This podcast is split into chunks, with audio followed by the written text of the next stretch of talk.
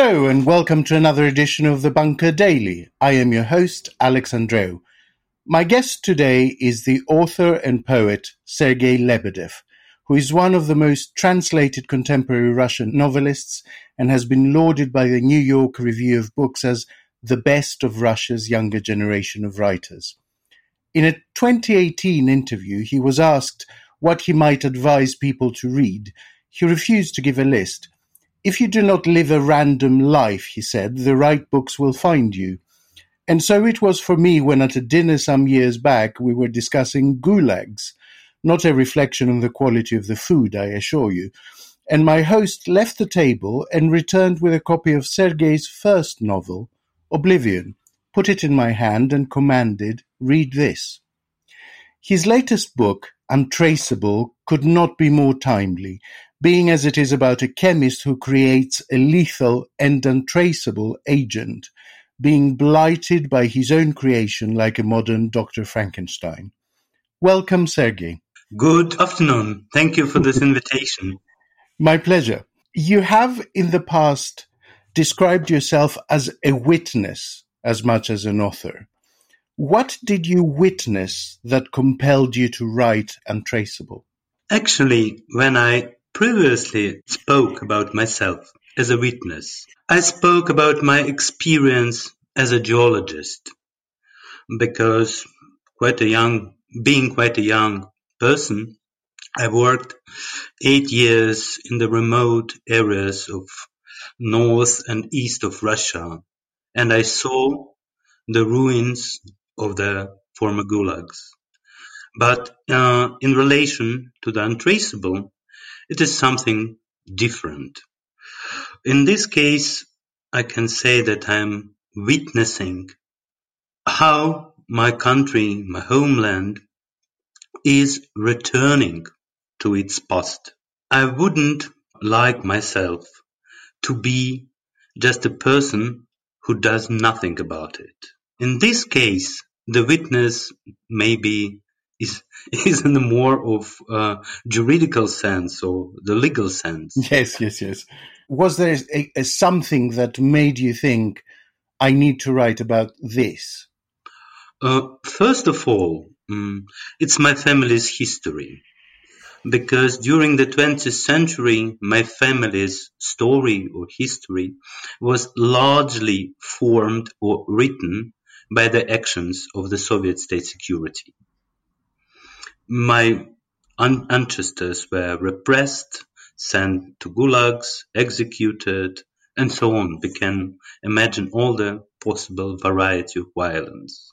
And now I see that the current Russian state security is the agency or the structure definitely of the same mode, of the same capacities, of the same style as it was in the Soviet times.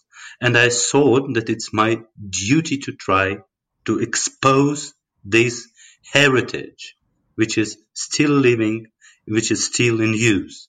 In bloom, I would say, uh, at the moment, not just still exists. Yeah, I mean, it's actively used, I would say. And because of this, maybe the second reason was even more private. While all that happened in Salisbury, I spotted one very important detail. Uh, just immediately after the assassination attempt, it was reported that probably this nerve agent was developed and produced in a small closed city in Russia, which is called Shikhany. Mm-hmm. Nobody actually paid attention to this fact. We have dozens of these closed cities and so on.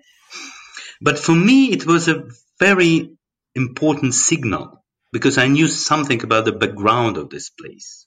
While writing the previous novel, which is called Goose Fritz in mm-hmm. English translation, I made an extensive research about the secret military collaboration between the Soviet Russia and Germany in the late 20s. And I learned that the Shikhany this place, this facility, was initially the mutual project of Germans and Soviets. of those Germans who came to the Soviet Union just 10 years after the First World War, they came to develop the chemical warfare. The Soviets took their experience for their own goals and so on. And from this moment, I realized, wow, it's not just a story which happened now. This story has a very long shadow into the past. Yeah, I, I remember. I remember reading uh, Goose Fritz and thinking, how do I not know this was the case? You know, sometimes you read something and you think the author must have made this up, because if it was true, I would have heard about it when studying European history, and yet it, it is true, and it's one of those things that nobody knows about. One of the characters in Untraceable remembers his childhood, remembers when Beria was executed and his associates removed, and comments on the power of that word, removed, at how it obscures cause and effect.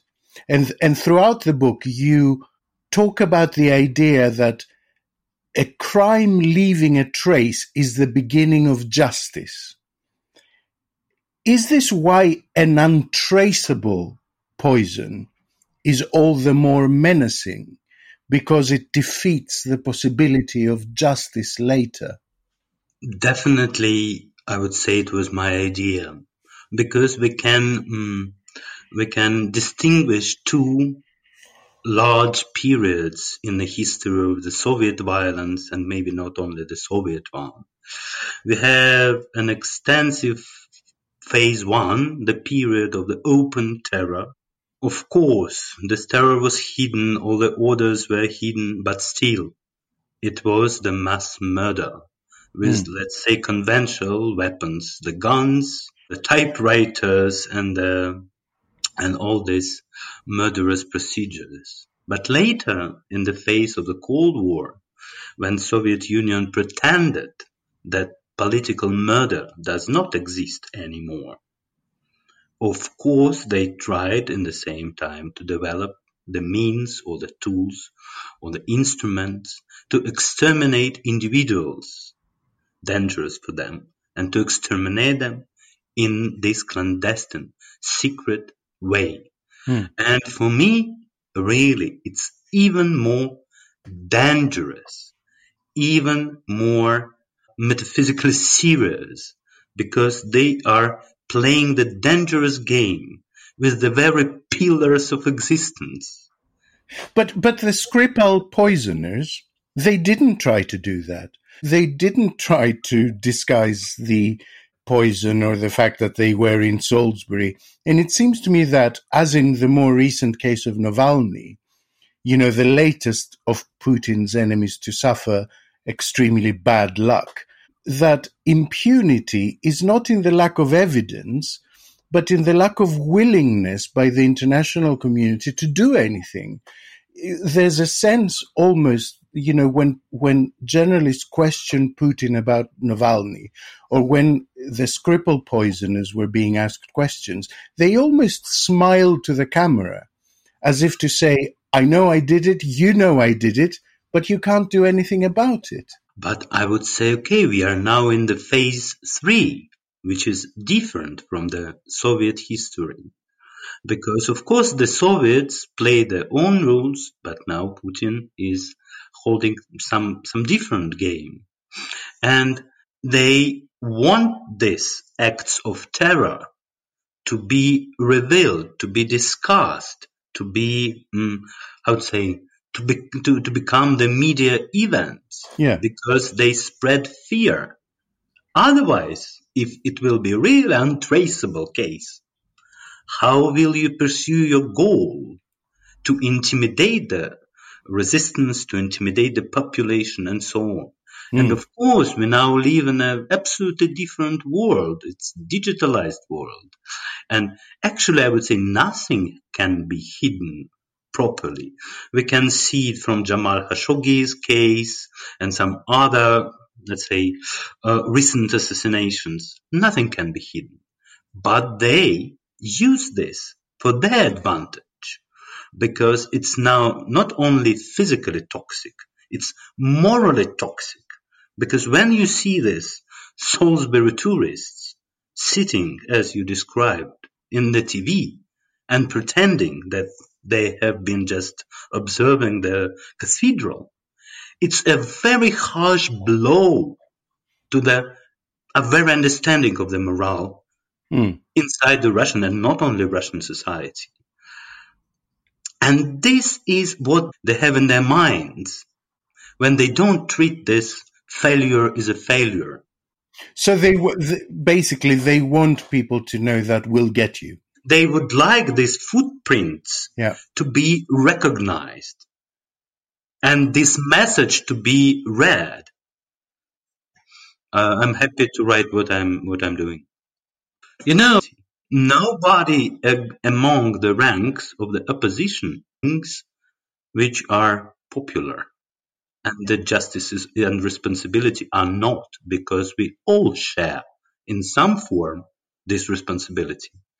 And I would say that I'm a little bit pay enough attention to these facts. I've seen a lot of people, a lot of people describe your book, compare them to John Le Carre. Now, I love John Le Carre, but I don't think that's a fair comparison. Actually, I don't know how you feel about it, because to me it seems Le Carre is solely interested with the psychology, the duality of someone who has no morals. Whereas you appear to me obsessed with how a person gets to the point where they have no morals. Is that fair? And why is that your focus? Okay, it's it's a it's a very important question. Uh, you know, mm, the world of spies, the world of the Cold War, as it is described in, by Le Carre and some other authors, is the really bipolar world. But in between, there are always a lot of persons who will whom will call collaborators mm. who collaborate with the totalitarian power who collaborate with the government and who are both the victims of the system and the agents of the system and i would say that the um, uh, resilience and the long lasting life of the soviet union was based not on the power of its military or the um, successes of the KGB, but on this vast majority of those who were repressed by the system and at the same time involved in the system. It was based on the extensive network of the talented collaborators. Who just go along with the system, basically. Yeah, but this figure this shape, this idea, was not discussed in Russia at all, except only one novel, the Solzhenitsyn's novel In the First Circle. It stands absolutely part of all the other writing on the on, on, on this period, I would say, mm. because he is the only person who questioned the role of the scientists, of the engineers, of the intelligentsia, who worked together with the state and helped the state to improve its own repressive capacities. Mm. And I wanted definitely to bring this topic back because I was shocked by the reaction of the Russian media, for example, during the Skripal case, then during the Navalny case, when those who invented the Novichok were just called in the studio like an expert. to say, yes, this is what we did back then. Yeah, but you cannot do such things. They are not just the scientists. They are the evildoers in a way. Mm. So this was my idea to, to talk about the ethics of politics, of science, and to raise this topic. But at the same time, I find your material in a way quite metaphysical. I remember reading somewhere you were talking about your grandmothers, and you were saying that there were they were so much older than you that they were almost like ancient monuments to you uh, as well as people. And I think I, I see this in your work as well. There, there is a sort of thesis that a nation's history imprints itself on people like genetic material, you know. But does that give bad people who do bad things a sort of, it wasn't me, it was all predetermined defense? at what point do we be- become active moral agents and have the authority to say, no, I will not do this, especially if you're living in a repressive regime? I wouldn't say that we should become the moral agents, but in the same time, we should mention and discuss some controversial things. One of my grandmothers, my paternal grandmother, she was the only survivor from the very big family with the noble origin, with the origin in the priesthood. At least 15 or 20 of her direct ancestors and relatives were repressed hmm. by the state security, which was guided by the Lenin and his ideas and so on. But later, after the war, she was the editor of the Lenin's full volume of works. Hmm. and she herself was editing, she was a technical editor. She was editing his speeches, which ignited hatred, which literally convinced people to death, and her relatives among them. I cannot blame her for this, but I would definitely like these positions and these cases to be brought to the light, to be discussed, to, to, be, to become an exemplary thing, mm. because you should understand that something is wrong here. Yeah. Is there, do you think, that as multinational corporations get bigger and bigger and they become in a way more powerful than nations, there is a similar moral duty on people who work for companies that do bad things to look for alternative employment, to say something, to resist. Okay, I would say the whistleblower, the whistleblower is a universal figure. And um, the big corporations are also involved in a very, in a very, let's say, dangerous or morally controversial things. I can say it is a, as an as an a Russian because you clearly see that there are a lot of points where the commercial interests prevail upon the moral moral issues. And I don't think that it's it's a huge difference to be the journalist, to be the writer, or to be the you know the, the manager in the in the corporation or the chemist. We all share one moral ground, and we should stay on it. Are you already working on your next project? And if it's not in too much of a protected bubble, can you tell me something about it? Uh, you know, uh, yes, I'm just just now working on the new novel, but I have a sort of crazy Russian superstition. I don't tell. Yes, no, I understand it. That's why I said if it's not in a bubble, I, you can tell know. But it's in a bubble.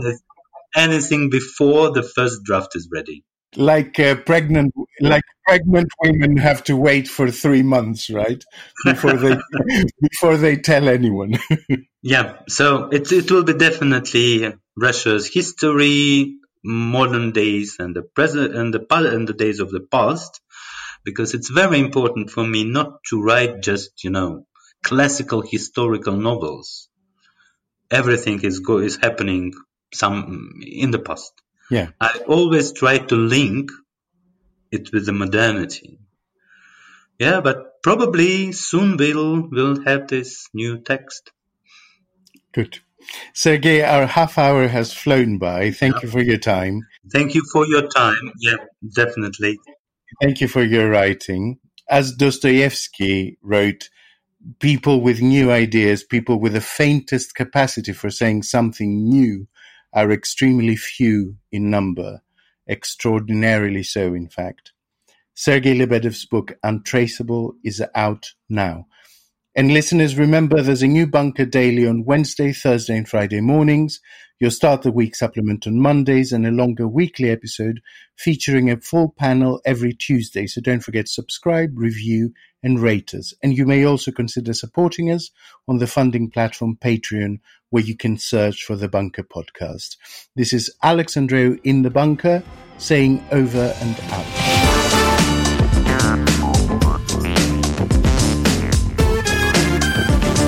The Bunker Daily was presented by Alex Andreou.